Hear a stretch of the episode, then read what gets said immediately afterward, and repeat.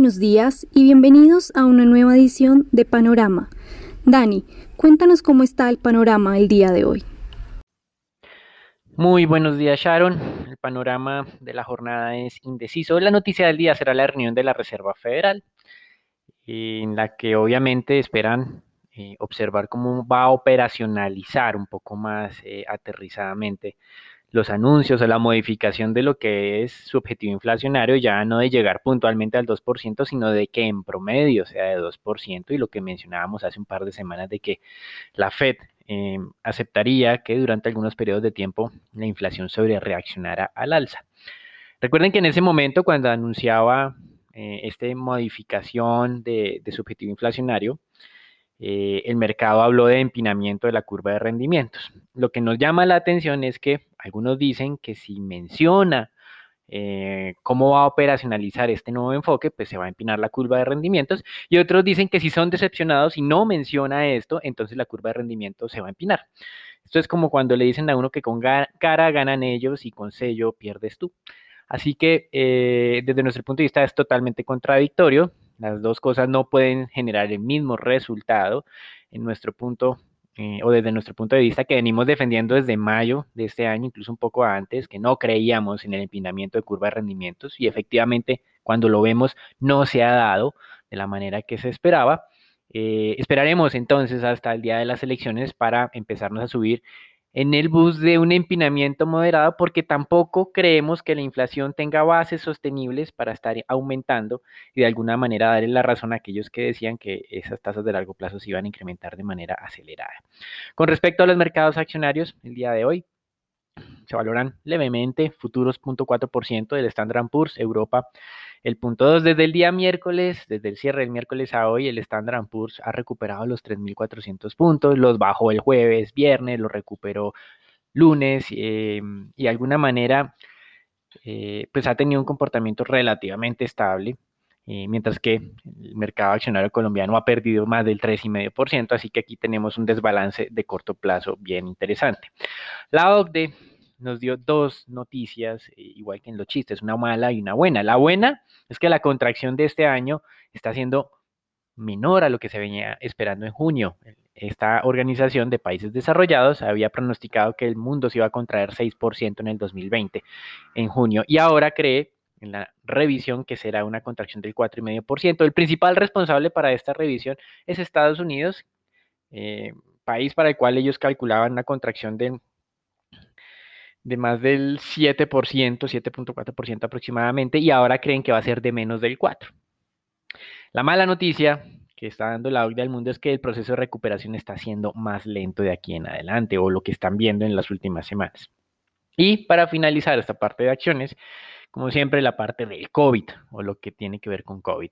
El presidente de los Estados Unidos, el señor Donald Trump, anunció nuevamente que en tres semanas van a tener lista la vacuna, en contra, como siempre, de los científicos, de los expertos, de los médicos, etcétera, etcétera.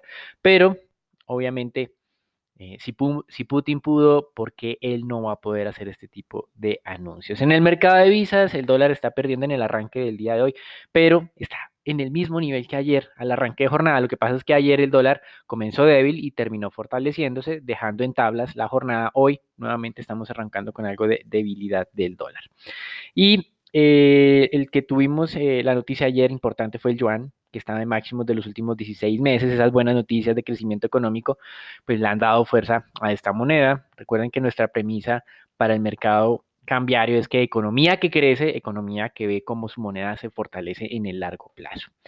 Y en este frente, el Banco Central de China, conocido como el Banco Popular, em, fijó una nueva referencia para hoy 0.58% más fuerte de lo que se tenía previamente o de la referencia anterior, digamos que todo asociado al mismo movimiento de fortalecimiento económico. En Argentina, el Banco Central incrementó el impuesto por comprar dólares a cualquier ahorrador pequeño. Ya no va a ser del 30% como se conocía el impuesto solidaridad, sino va a ser del 35%. Y este impuesto también va a transferirse o se va a aplicar a todas las adquisiciones que se hagan a través de tarjetas de créditos. Así que vemos cómo continúa el gobierno argentino viendo eh, todas las maneras en que puede de alguna manera... Em, intervenir en este mercado cambiario teniendo en cuenta pues el faltante de dólares que tiene una economía con una tendencia exportadora inmensa, pero que no es suficiente para eh, la economía como tal. En materias primas, los presagios negativos que teníamos ayer de la Agencia Internacional de Energía, de la misma OPEP, de BP, de Trafigura, eh, pues digamos que fueron guardadas en el cajón debido a un desplome, un nuevo desplome de los inventarios API. Fueron casi 10 millones de barriles menos. Eh, esto es un movimiento muy grande y eso le ha dado hoy aire para que el petróleo suba. Eh, cerca de 1.5 dólares el barril frente a lo que teníamos ayer a esta misma hora. Em, mientras tanto, el oro se está manteniendo sin cambios frente a la cotización de ayer, 1960, 65 dólares la onza Troy. Seguimos pensando que son oportunidades de compra para inversionistas muy especuladores. Y en el tema del huracán Sally, pues se ha desviado un poco, ya no va a tocar, eh, pues ayer ya mencionamos que no iba a tocar Nueva Orleans, luego era Mississippi, ya no va a ser Mississippi, va a ser Alabama y parte, eh, la parte más occidental del estado de la Florida. Mantiene paralizada la operación del 25% de la explotación de crudo del Golfo de México y se espera que hoy toque finalmente tierra, ya no en categoría 1, sino en categoría 2. Y en renta fija, pues lo importante, reunión de la FED, tasas de tesoros a 10 años estaban muy temprano al 0,67, acercándose al 0,66. Como mencionábamos, la decisión de la FED es lo importante. Vamos a tener también actualizaciones de pronósticos y eh, ver este tema de la implementación o materialización de ese nuevo enfoque inflacionario, de ver cómo tal vez la Fed finalmente se decida a atarse las manos y decir que va a ser los siguientes cambios de tasas de interés si se cumplen ciertos eh, niveles inflacionarios sería lo que eh, podría generar algo de movimiento en los mercados. los analistas están divididos, la mitad creen que sí va a haber este tipo de anuncios, la otra mitad creen que no, así que digamos que desde este punto de vista podría ser eh, algo atractivo hacia la una de la tarde que tendremos la decisión. Em, también estamos esperando sin duda que mm, realicen alguna referencia al fallido nuevo plan de impulso fiscal que sigue congelado en el Congreso de los Estados Unidos. Ayer mencionamos que aparentemente había información conducente a que había algunos senadores que se habían puesto de acuerdo entre republicanos y demócratas para tener un plan fiscal de 1.5 trillones. Nancy Pelosi le pidió a los miembros de la Cámara que no se vayan ahora para hacer eh, sus correrías de elección eh, para el Congreso. Recuerden que se hace al mismo tiempo con las presidenciales. Em, y esto de alguna manera muestra que están trabajando en esto, pero ya estamos viendo algunas consecuencias de no haber renovado los beneficios complementarios a los empleados. En el mes de agosto ayer tuvimos unas cifras industriales no tan buenas, eh, un crecimiento de apenas 0.4%, el mercado esperaba el 1%, y Em, hoy ya tuvimos cifras también de ventas minoristas también por debajo, solamente el 0.6%, del mercado esperaba el 1 también. Así que eh, recuerden que los beneficios complementarios finalizaron en julio, ya agosto están las familias sin esos beneficios adicionales, el nuevo paquete fiscal no se ha aprobado, los republicanos están envalentonados porque las cifras del mercado laboral aparentemente les dan este esta fuerza adicional para negociar un, paquete fiscal de, menor escala, eh, pero pues veremos qué pasa de aquí en adelante. Seguramente la FED va a hacer algún tipo de referencia en esto. Todos los economistas han, eh, se han manifestado a favor de este nuevo paquete fiscal, no solamente para las familias, sino para los estados y las ciudades que necesitan recursos para no despedir personas, pagarle a la policía, pagarle a los bomberos, pagarle a los profesores, etcétera, etcétera, algo que todavía pues eh, no se ha logrado alcanzar en los Estados Unidos. Ayer tuvimos algunos otros indicadores, ya hablamos del tema industrial en Estados Unidos, em, por lo menos lo que fue el mes de agosto. En septiembre hay una buena noticia del indicador de manufactura de Nueva York, ciudad que se está preparando para una segunda ola de contagios en el invierno, de acuerdo a los titulares que estamos viendo el día de hoy. Ayer también se colocaron 20 22 billones de dólares en tesoros a 20 años. Si bien es cierto, la tasa de colocación fue tres puntos básicos por encima de la anterior operación en este mismo plazo, eh, tuvo una buena recepción, una relación bit 2 cover de 2.39 veces frente a una relación previa del 2.26. En otras noticias, Reino Unido, inflación descendió menos de lo esperado, no cayó del 1 al 0, cayó del 1 al 0.2%, no creo que tampoco sean muy buenas noticias. Y en medio de la moción de censura de la ministra, que finalmente superó la ministra de Finanzas eh, peruana, María Antonieta Alba, se dio a conocer que la economía peruana se contrajo 11.7% en el mes de julio. Perú fue la economía que más se contrajo en América Latina y tal vez del mundo durante el segundo trimestre de este año y por eso seguramente es este tema de la moción de censura. Hoy se reúne el Banco Central de Brasil. Por primera vez el mercado está esperando desde que comenzó la pandemia mantendría la tasa de referencia inalterada en el 2%. Eso es todo por el día de hoy. Recuerden una jornada relativamente tranquila en el arranque, muchos anuncios como siempre. Estamos en medio de emisiones masivas de empresas del sector tecnológico en los Estados Unidos, algo de repunte en el mercado petrolero, estabilidad en el mercado de renta fija, esperando la noticia de hoy que es la decisión de la Reserva Federal. Eso es todo por el momento. Los dejamos con Sharon, Raúl, Daniela y Nicolás para que nos cuenten qué está ocurriendo en el mercado colombiano. Gracias, Dani. Bueno, para el panorama local, en primer lugar, ayer durante la intervención del presidente Iván Duque, señaló que las líneas de garantía del Fondo Nacional de Garantías se extenderán hasta el mes de junio del 2021. Esto también acompañado de que muchos de los requisitos se van a flexibilizar para poder también llegar con a más empleadores y sobre todo a las micro y pequeñas empresas. También aclaró que se han desplegado también un programa de garantías para quienes están emitiendo bonos y acciones en el mercado de capital. En segundo lugar, ayer también conocimos que a partir del próximo lunes 21 de septiembre, el Gobierno Nacional, a través de la Aeronáutica Civil, iniciará la reapertura de la operación de vuelos internacionales de pasajeros, esto con epicentro en el aeropuerto de Cartagena. Los primeros vuelos internacionales y el vuelo inaugural que se hará dos días antes de la reactivación serán desde Estados Unidos y hasta Estados Unidos y también se abrirán vuelos a partir del 21 a Ecuador, México, Bolivia, Brasil, República Dominicana y Guatemala, estos siendo los países que actualmente eh, pues también tienen abierta el transporte aéreo. Por otra parte, de acuerdo con la más reciente encuesta empresarial registrada por FENALCO, las ventas del comercio siguen mostrando cifras negativas muy preocupantes. Solo un 14% de los empresarios consultados reportó un aumento en sus ventas con respecto al mes de julio, mientras que el 86% afirmó que sus ventas se mantuvieron iguales o lo que es peor disminuyeron.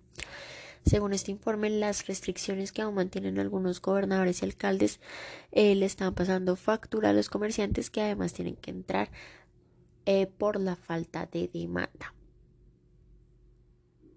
Y para finalizar, noticias sobre los proyectos de fracking. La Agencia Nacional de Hidrocarburos expidió el acuerdo mediante el cual fijó las condiciones de selección de contratistas y además convoca a las empresas interesadas para avanzar en la ejecución de estos proyectos piloto. Uno de los aspectos más importantes dentro del acuerdo revelado en las últimas horas es que las empresas deben destinar como mínimo el 1% del valor total del programa de actividades de investigación para programas en beneficio de las comunidades aledañas a los proyectos. Eh, ayer también, el lunes, perdón, se conocía el informe de gas de Promigas para el 2020, en el que se indica que Colombia podría tener reservas de gas por más de 100 años si se da la viabilidad de usar técnicas como el fracking. El acuerdo también de la Agencia Nacional de Hidrocarburos podrá autorizar la realización de hasta dos proyectos de investigación por parte de cada empresa interesada y como máximo en dos pozos por cada proyecto. Esto sería todo por las noticias de Colombia. Raúl, cuéntanos qué pasó en la jornada anterior con el mercado accionario local. Gracias, Dani. Por parte del mercado accionario local, el Colcap mantiene un lento comportamiento, donde registra mayores desvalorizaciones a pesar de las ganancias en los mercados internacionales ante la preocupación por la recuperación económica local. A su vez se negociaron 101 mil millones de pesos, donde la acción más transada fue preferencial Bancolombia, la más valorizada fue Bianca con un 3,1% y la más desvalorizada fue Cementos Argos con el 3,9%. Para hoy el índice colombiano podría mantenerse estable donde hay que seguir de cerca el comportamiento de los volúmenes. Por el lado de noticias, Canacol da a conocer su sesión final de terminar unilateralmente el contrato para la expansión de la infraestructura de transporte de gas natural con Promigas desde sus campos de producción ubicados en Jobo, en el departamento de Córdoba, hasta las ciudades de Cartagena y Barranquilla, con una capacidad de 100 millones de pies cúbicos día ubicado por Promigas. Caracol se negó a, firmar como tal contrato de transporte natural acordado por un término de 10 años y cuya cuantía supera el 5% de los ingresos operacionales de la compañía de 2019. Teniendo en cuenta esta noticia, Promigas informa que ante esta decisión ejercerá las acciones legales necesarias en la defensa de sus derechos y el resarcimiento de los perjuicios causados sin limitarse al cobro de las penalidades previstas. Por otra parte, la acción de eh, Avianca reporta que presentó el recurso de reposición contra medida cautelar eh, notificada el viernes 11 de septiembre por el Tribunal Administrativo de Cundinamarca que suspendió el desembolso de préstamo del gobierno de unos 370 millones de dólares a través del FOME. Desde el punto de vista accionario, la acción de Cementos Argos muestra mayores desvalorizaciones ante una posible toma de utilidad de los agentes del mercado y ante la incertidumbre del ritmo de la recuperación económica local. No obstante, consideramos que fundamentalmente podría dar niveles atractivos de entrada, donde mantenemos la perspectiva positiva sobre el sector cementero ante la recuperación económica, aunque teniendo en cuenta esta eh, recuperación más lenta de lo esperado, podría tomar un poco más de tiempo. La acción de Copetrol se recuperó levemente el día de ayer, favorecido también por rebote en los precios del crudo. Consideramos que la acción podría eh, seguir ganando valor el día de hoy, donde serían niveles interesantes de compra de corto plazo. Bueno, Nico, cuéntanos cómo amanece el dólar el día de hoy. Buenos días, Raúl. Muchas gracias. Soy Nicolás de Francisco y vamos a hablar del dólar. Para la jornada de ayer tuvimos un volumen transado de 719 millones de dólares, una reducción superior a 33% con respecto a la jornada inmediatamente anterior. El precio de cierre fue de 3.700 pesos con 10 centavos, donde el peso colombiano se devaluó en 25 puntos básicos con respecto a la moneda estadounidense. El precio medio durante la jornada fue de 3.683 pesos con 23 centavos. El precio mínimo alcanzado de 3.669 pesos con 50 centavos y el máximo de 3.703 pesos con 40 centavos. Para el día de hoy esperamos tener soportes hacia los 3.680 y 3.670 pesos y resistencias hacia los 3.710 y 3.720 pesos. Los dejo con Sharon para los temas de renta fija. Gracias, Nico. Continúa el buen apetito por la deuda local soberana. La curva testa fija se valorizó cerca de cuatro básicos, en especial en los segmentos medio y largo, mientras que la curva TSUR se desvalorizó cerca de un básico, pero eh, por movimientos principalmente en el segmento corto, mientras que el segmento largo continúa valorizándose, siendo los eh, test UR el 49 los de mayor variación en la jornada anterior. Los test del 24 se valorizaron cerrando en 3.52%, muy por encima, eh, se encuentran muy por encima de su media móvil de 50, que se ubica ahora en 3.46%, y de igual forma los desde el 28 se valorizaron 4.5 puntos básicos, cerrando en 4.81%. Eh, Esto es un nuevo mínimo histórico para los test eh, del 28. El día de hoy eh, será la última subasta de TSUR de este mes por parte de la Nación, que buscará 250 mil millones de pesos en abriles del 29, febrero del 37 y junio del 49, eh, y ya cada vez acercándose más a, finalizar el programa de emisión eh, propuesto para este año. Por la deuda corporativa eh, se negociaron 4 mil millones de pesos a través del sistema transaccional y cerca de 739 mil millones por registro. Lo más transado continúa siendo en tasa fija, tasa fijas del 20, del 24 y del 21. Eso fue todo por nuestro panorama del día de hoy, un panorama indeciso. Muchas gracias por acompañarnos y los esperamos mañana para conocer más acerca del movimiento de los mercados. Música